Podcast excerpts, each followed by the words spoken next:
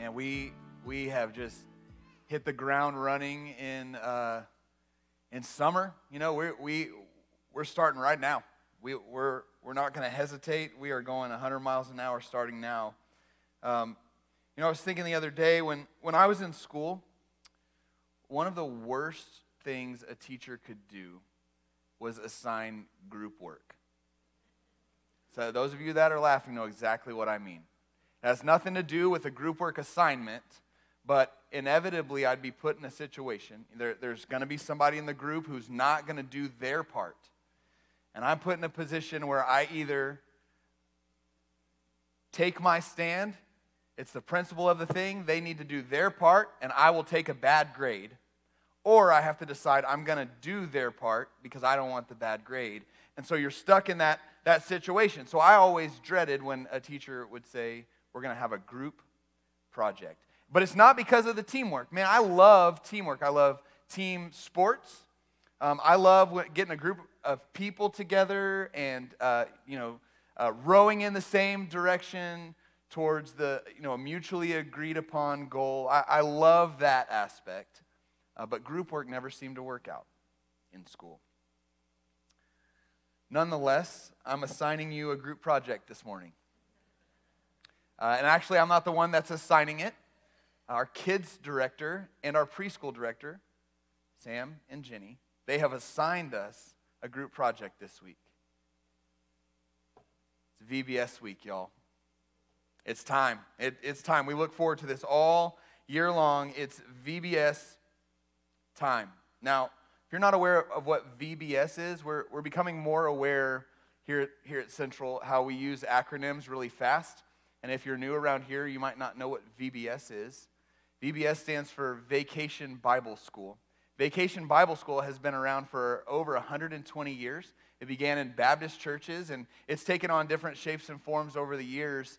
But for our context and what it's become is a week-long summer camp. We put on for kids. It's a couple of hours. We choose to do hours in the evening. And we have Bible stories and games and songs and crafts and my favorite part, snacks. We have all of that stuff going on for a couple of hours during the week in the evening time. And it's free. It's free for any kid who wants to come. Now, the deal with VBS for our church, it has the potential to be the biggest evangelistic outreach of the entire year. We're never going to have that amount of people on our campus at one time, any other time throughout the year. As a matter of fact, it has the potential to be a great opportunity to welcome new families to our church because, there are people who are moving to the area and they're looking for a church. And there are moms and dads who just realized, man, it's summer. I got to find my kids something to do. And so they get on their computer and they Google VBS near me, and our website's going to pop up, and they're going to sign their kid up, and so we're going to have new families coming to our church. So it's VBS week, y'all. We have a task to accomplish. We're going to have over 150 kids on our campus. We're going to have all of these adults here, and we're going to listen to Bible stories, and we're going to play games, and once again, we're going to eat snacks, and there's going to be dozens of kids who don't go to our church. Maybe some kids who don't go to any church. And they're going to be here on our campus. So it's group work. It's a group project. What's our mutually agreed upon goal? Which direction do we need to be rowing? What's the what and the why for our VBS? That's what we're going to look at today. Galatians chapter 3 is where we're going to be. We've been in the book of Galatians for several weeks, and as we kind of move through slowly, what happens is that we pick up in the middle of an argument. And if you've ever walked into a room and you're picking up in the middle of an argument, you kind of don't know what's going on. And so you got to go back and you got to figure out what's happening. So really quick, Paul's flow of thought here, his main idea is that a person is not justified before God by keeping the law. But instead, a person is justified before God by faith in Christ. That's his main idea. And then in Galatians chapter 3, he begins to support this idea. He his first reason. Like, we know that this is true because he says, you received the Holy Spirit when you believed. You didn't receive the Holy Spirit when you did a bunch of stuff. It was by belief. That's his first reason, his first support. His second reason and support, he says, we know that this is true, that people are justified not by works of the law, but by faith in Christ. We know this is true because it was true about Abraham. You can go back and read in the book of Genesis that Abraham believed God, and his belief was counted to him as righteousness, not his law keeping. Well, so now, where we're going to be this morning, Paul has another piece to his argument. And it can be summarized like this. Law-keeping leads to a curse, but faith in Christ leads to a blessing. So we're going to look Galatians chapter 3, beginning in verse 10. Let's read it, and then we'll walk through it together. Here's what Paul wrote. For all who rely on works of the law are under a curse, for it is written, cursed be everyone who does not abide by all things written in the book of the law and do them. Now it is evident that no one is justified before God by the law, for the righteous shall live by faith. But the law is not of faith. Rather, the one who does them shall live by them. Christ redeemed us from the curse of the law by becoming a curse for us. For it is written, cursed is everyone who is hanged on a tree, so that in Christ Jesus the blessing of Abraham might come to the Gentiles, so that we might receive the promised Spirit through faith. And why don't you take a moment just to pray with me. Oh God, we hunger for your word. And we pray that you would speak to us and you would apply it to our hearts. And it would motivate us to move. We pray that in Jesus' name. Amen. So this text can be broken up into two sections. Law-keeping leads to a curse. Faith leads to a blessing. The first section is verses 10 through 12. In verses 10 through 12, Paul summarizes this section by saying, those who rely on the law are cursed. Those who rely on the law are cursed, and really, you can kind of, he implies, those who rely on the law in order to achieve righteousness before God are under a curse. Now, what is a curse? A curse is judgment from God. So think about this with me for just a second. Okay? The book of Deuteronomy, it's the fifth book of the Bible. It's part of what is known as the Torah. Here's what happens. Moses goes into Egypt, and he leads the people of Israel out of Egypt, and they wander in the wilderness on the way to the Promised Land. Okay, they're on their way. That original generation died in the wilderness on the way. They weren't the ones who were going to go into the Promised Land. There was a new generation that was going to go. So the book of Deuteronomy is Moses saying, look, you guys are going to go into the Promised Land, and there's some things I need you to know. If you start to read Deuteronomy, you'll see he tells the whole story, how God rescued them and saved them and gave them the law. And he starts to tell them, you've got to obey this law. You've got to, because in Deuteronomy 27 and 28, there are blessings and there are curses. Moses assembles the people at Mount Ebal, just outside the Promised Land. It's this new generation. They're going into the Promised Land. Moses himself isn't even going. And he assembles them and he says, look, you have to keep the law, because if you keep the law, there are blessings. And he lists out all the blessings that you could think of. He lists them all out. And then there are curses for those who do not keep the law. So if the people of Israel would keep the whole law, then God would give them the whole land. And they would live there. They would be fruitful under the blessing of God and in the presence of God. He was going to build his temple there and focus his presence in that temple. They were going to have abundant life in the presence of God. But if they disobeyed the law, then there were going to be curses. And they're like the complete opposite. One of the ways that Moses summarizes those curses, he says that you'll be frustrated in everything you attempt to do. and you will perish as a forsaken people. These curses culminate in Deuteronomy 28. They culminate with this word, exile. If the people do not keep the law, God promises, I'm going to send another nation stronger than you. And they are going to destroy your cities. They are going to uproot you.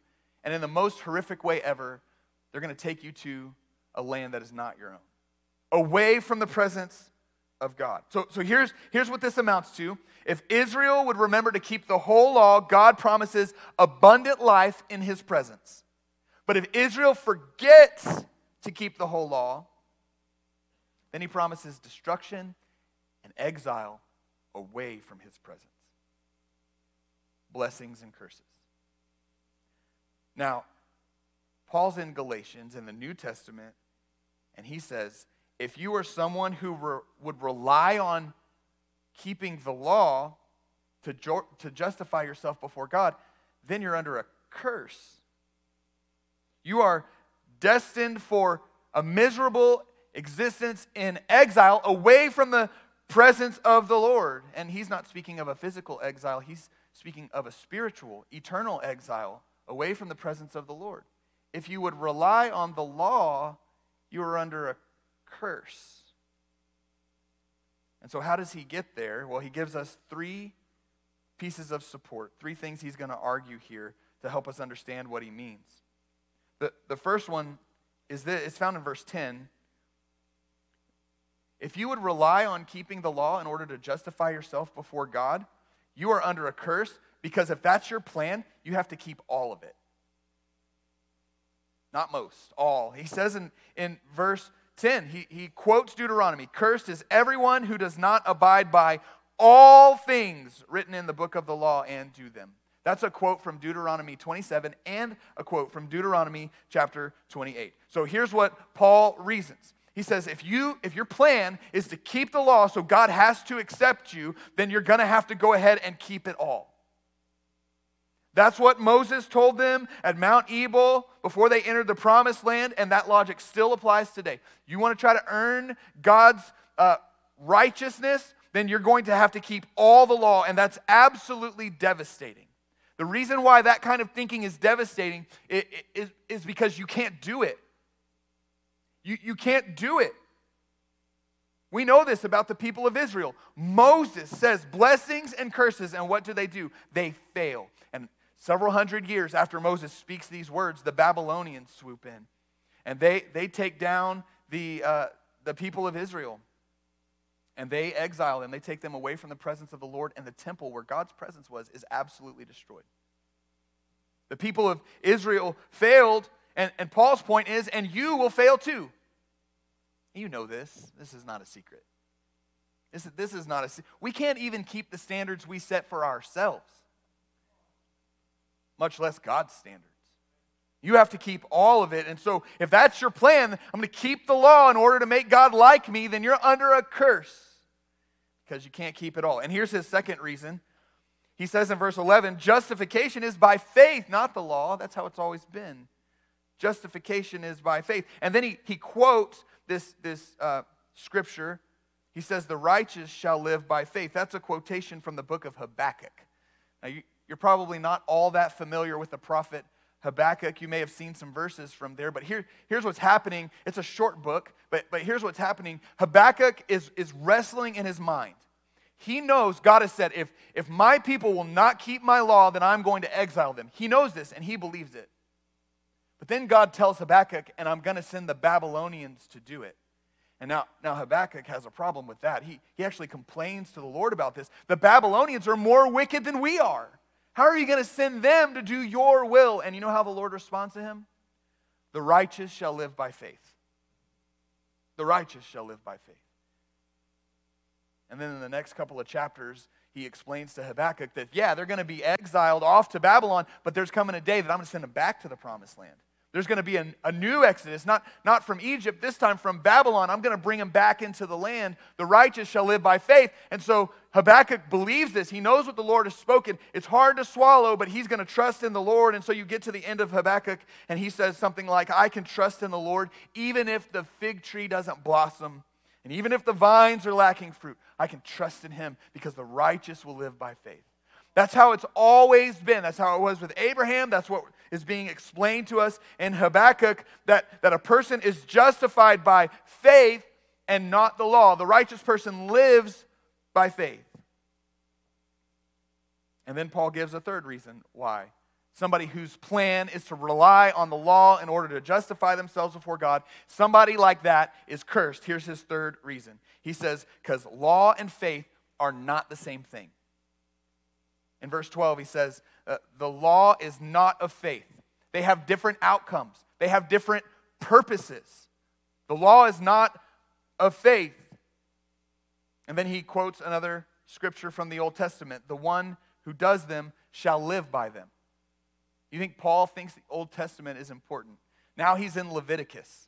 Leviticus 18. If you read Leviticus and you're like, what is this book? Here's how you can know what that book is. If God is holy and he wants his people to be near him and they are unholy, we've got ourselves a problem. So how are an unholy people supposed to live near a holy God? That's the book of Leviticus. Well, in Leviticus 18, the Lord speaks to the people who are traveling on their way to the promised land, and he tells them, you're coming from Egypt, but I don't want you to act like Egyptians. And you're going to Canaan, but I don't want you to act like Canaanites. I want you to obey my law. Obey my law. And he says this in Leviticus 18, obey my law, my rules, and the one who does them shall live by them. Blessing. If you'll keep my laws, you will live. But as we have seen, that's not what happens. The people of Israel, they don't keep the law. They don't live by the law because it's impossible. You can't do it all. You can't be perfect. And so the law and faith, they are not compatible. They don't accomplish the same things. The law says do. Faith says believe.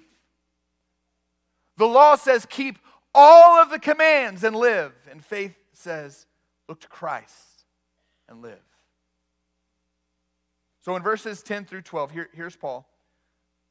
Those who would try to keep the law in order to justify themselves before God are under a curse because you can't keep it all perfectly. We've seen in the Old Testament time and time again, they can't do it, and neither can you. And the outcome is a curse, exile away from the presence of the Lord.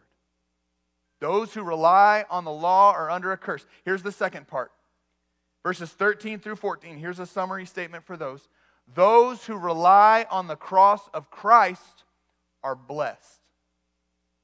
Those who rely on the cross of Christ are blessed.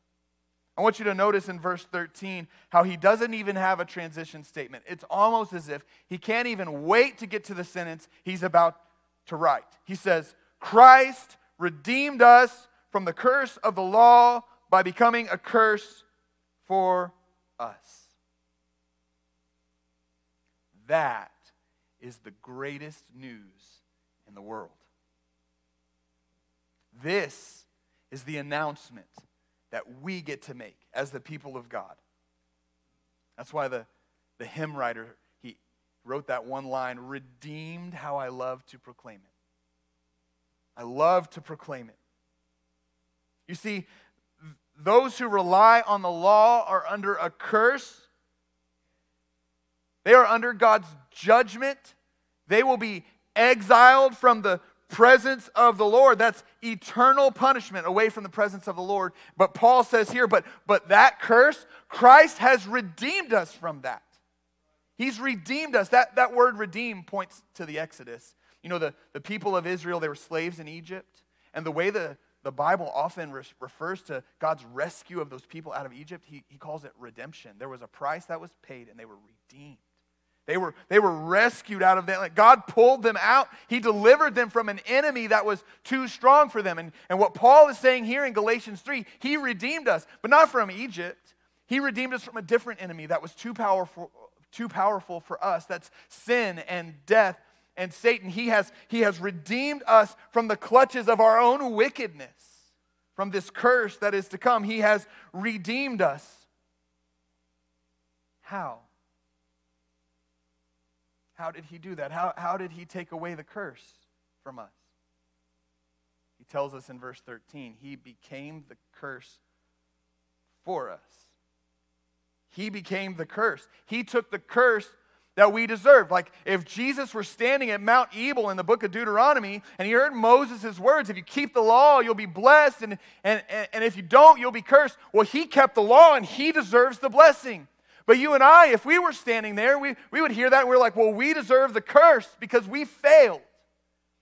And what Paul explains in Galatians 3 is that Christ, though he deserved the blessing, he took the curse for us. Christ has become the curse for us. How was Christ cursed? Paul again goes to the Old Testament to show us. He goes to Deuteronomy chapter 21, and he says, remember in Deuteronomy 21 where it says, cursed is anyone who's hanged on a tree.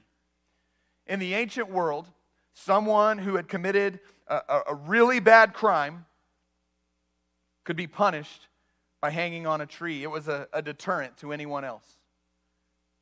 Anyone else who might be tempted to commit that crime, they would see that, don't do that. Hundreds of years after Moses wrote Deuteronomy, the Persians invented a thing called crucifixion.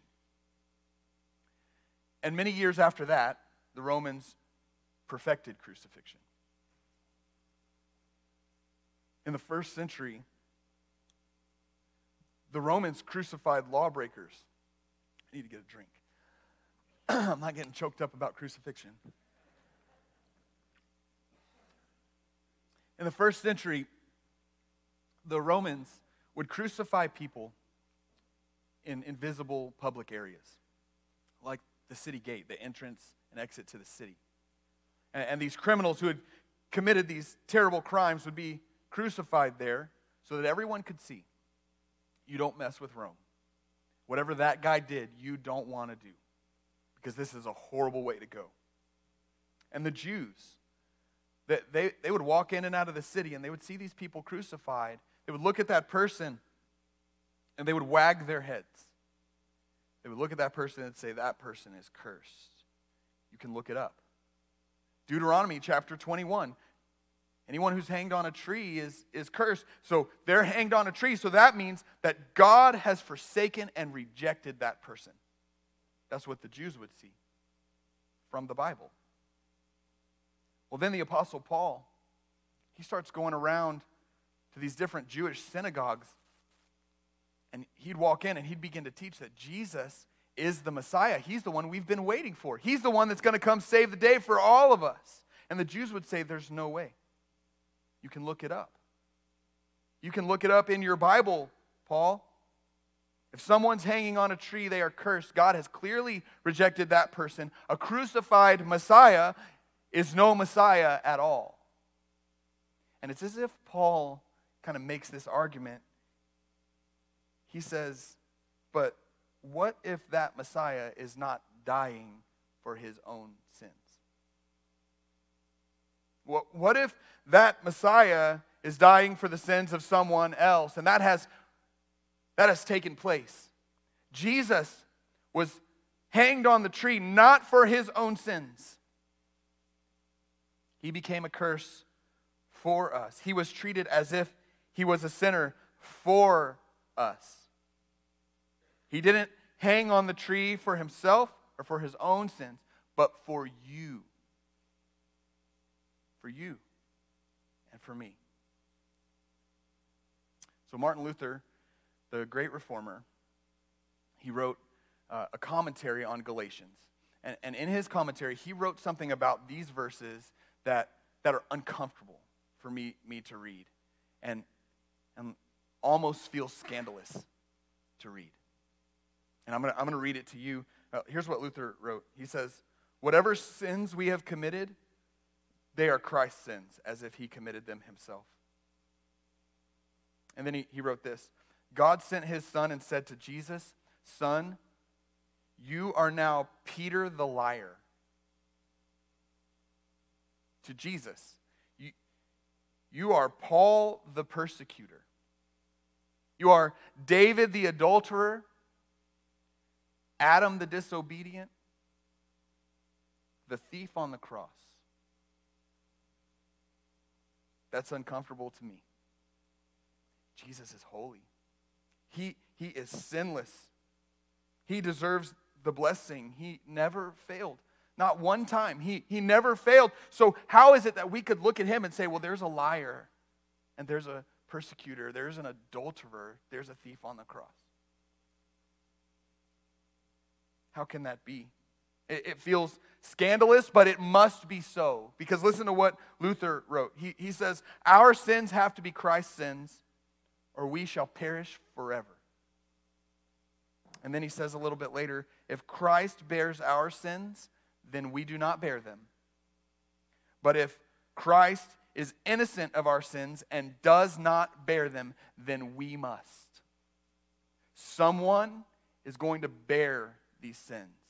Will it be you, or will it be Christ? Would you inherit eternal life? Would you have your sins forgiven? Would you enjoy blessing in the presence of God? Then Christ must bear your sins on the tree. He must.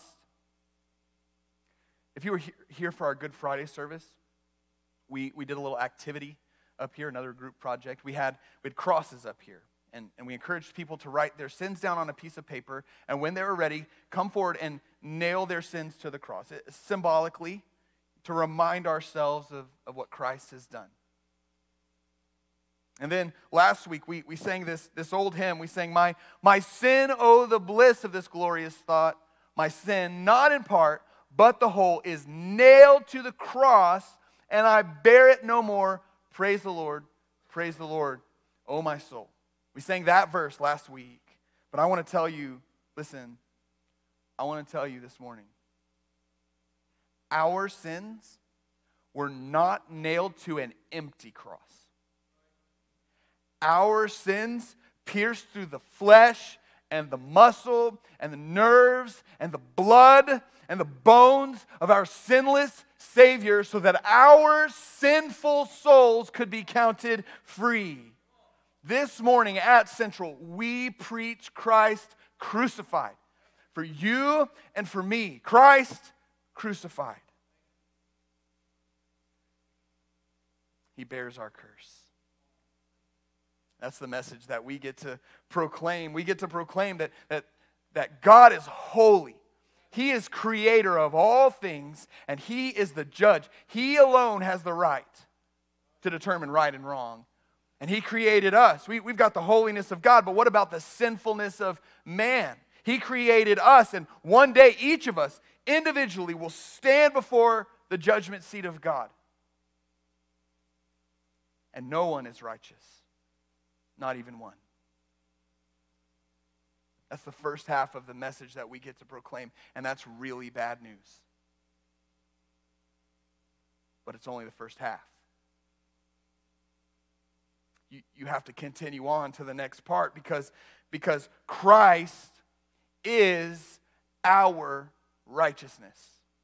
He bears the curse for us. He redeemed us out of our curse by bearing it for us, so that we inherit what he calls in verse 14, the blessing of Abraham, the Holy Spirit, and eternal life. We inherit the blessing. He gets the curse, we get the blessing. This is the greatest news in the world. There is no greater message. There is no greater task. We have no other job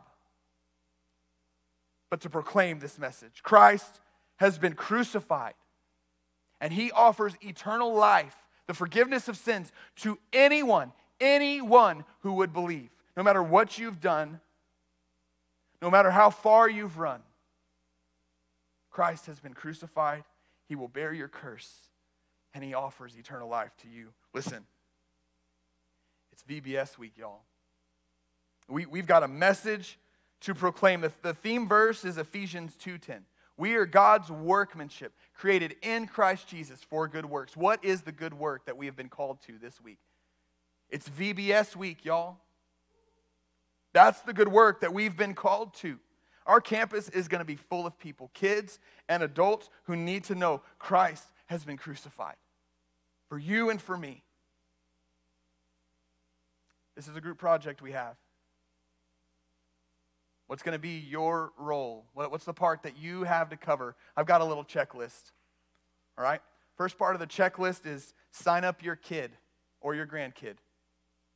Okay, sign up your kid. I know you're thinking, this is the way Central does it all the time. They know I'm coming. No, we don't.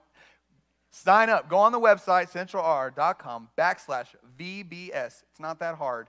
Sign your kid up so we can plan for you. It is tomorrow. It is, in fact, tomorrow. So make sure that you've signed up your kid, or if your grandkids are coming, make sure that you get them signed up. And then sign up to serve. There are so many different places that you can serve in VBS.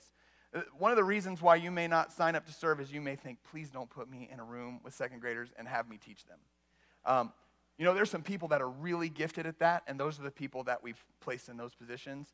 There are so many other places that you can serve. You can pass out snacks. That's what I'm doing. I'm passing out snacks. That's a great job you can sign up for, but that's part of what we're looking for people to be. Look, we want to be a people who are generous in all things, a people who are generous in our time, our talent, and our treasure in order to forward what God is doing in His kingdom among us.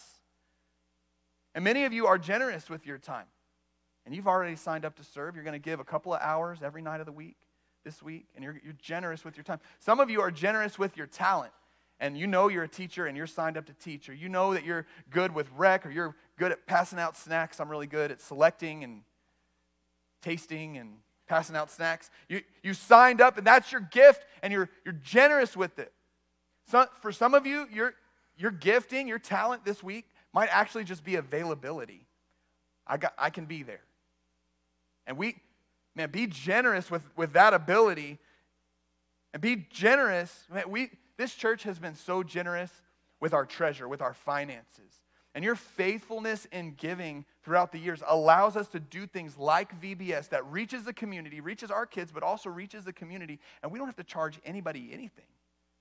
It's your faithfulness, your generosity in giving. And so excel still more. Don't give up. This is not job done. We've got more things to do, more work to do. Continue to give. So sign up your kids. Sign up to serve, and here's the last thing on my checklist. This is for everybody. Make sure you do your part. Invite. Have you invited somebody to VBS? We've been harping on that for a few weeks. I bet you haven't yet. Who have you invited to VBS? There are some families in our community who have never heard the name of Jesus. Who can you invite? You got a neighbor? You got a back neighbor? Somebody down the street that you've seen their kids running around, you can invite them to VBS. What's the worst that could happen? They tell you no. Invite them. See, we're fighting for the hearts of the next generation here. We are fighting for their hearts, not behavior modification, because those who rely on the works of the law in order to be justified before God, they're cursed. We're not trying to get people to be better people. We're trying to get people to trust in Jesus. We're fighting for their hearts. And we're asking you to be a part. Be generous in all things. To be a part of what's taking place this week. Because it's VBS week, y'all. It's a big deal. Here's the last thing I'll say. We're asking you to share Jesus. And we've got a message to proclaim and to share. That message falls flat if you don't believe it. Are you trusting Jesus as an individual? Are you trusting Him? Do you try to earn God's favor by keeping a list of rules? Or are you trusting in Jesus? Maybe you've never done that before. You've never actually decided, you know what, I'm going to trust Jesus only. And you want to do that today, I urge you, do it. In a second, we're going to have some pastors and prayer team up here, and you can come speak to one of them and let them know. You can just grab them by the hand and say, look, I need to know more about this. I want to trust in Jesus for the first time. That may be you today, and that may take some boldness from you. There may be others of you that you've trusted in Jesus and you know it, but I'm urging you, continue to trust Him. You don't start with faith and then try to keep a list of rules to make God to still like you. No, continue to trust him. Don't bear the curse anymore. He's got it. Walk in the blessing, the forgiveness of sins.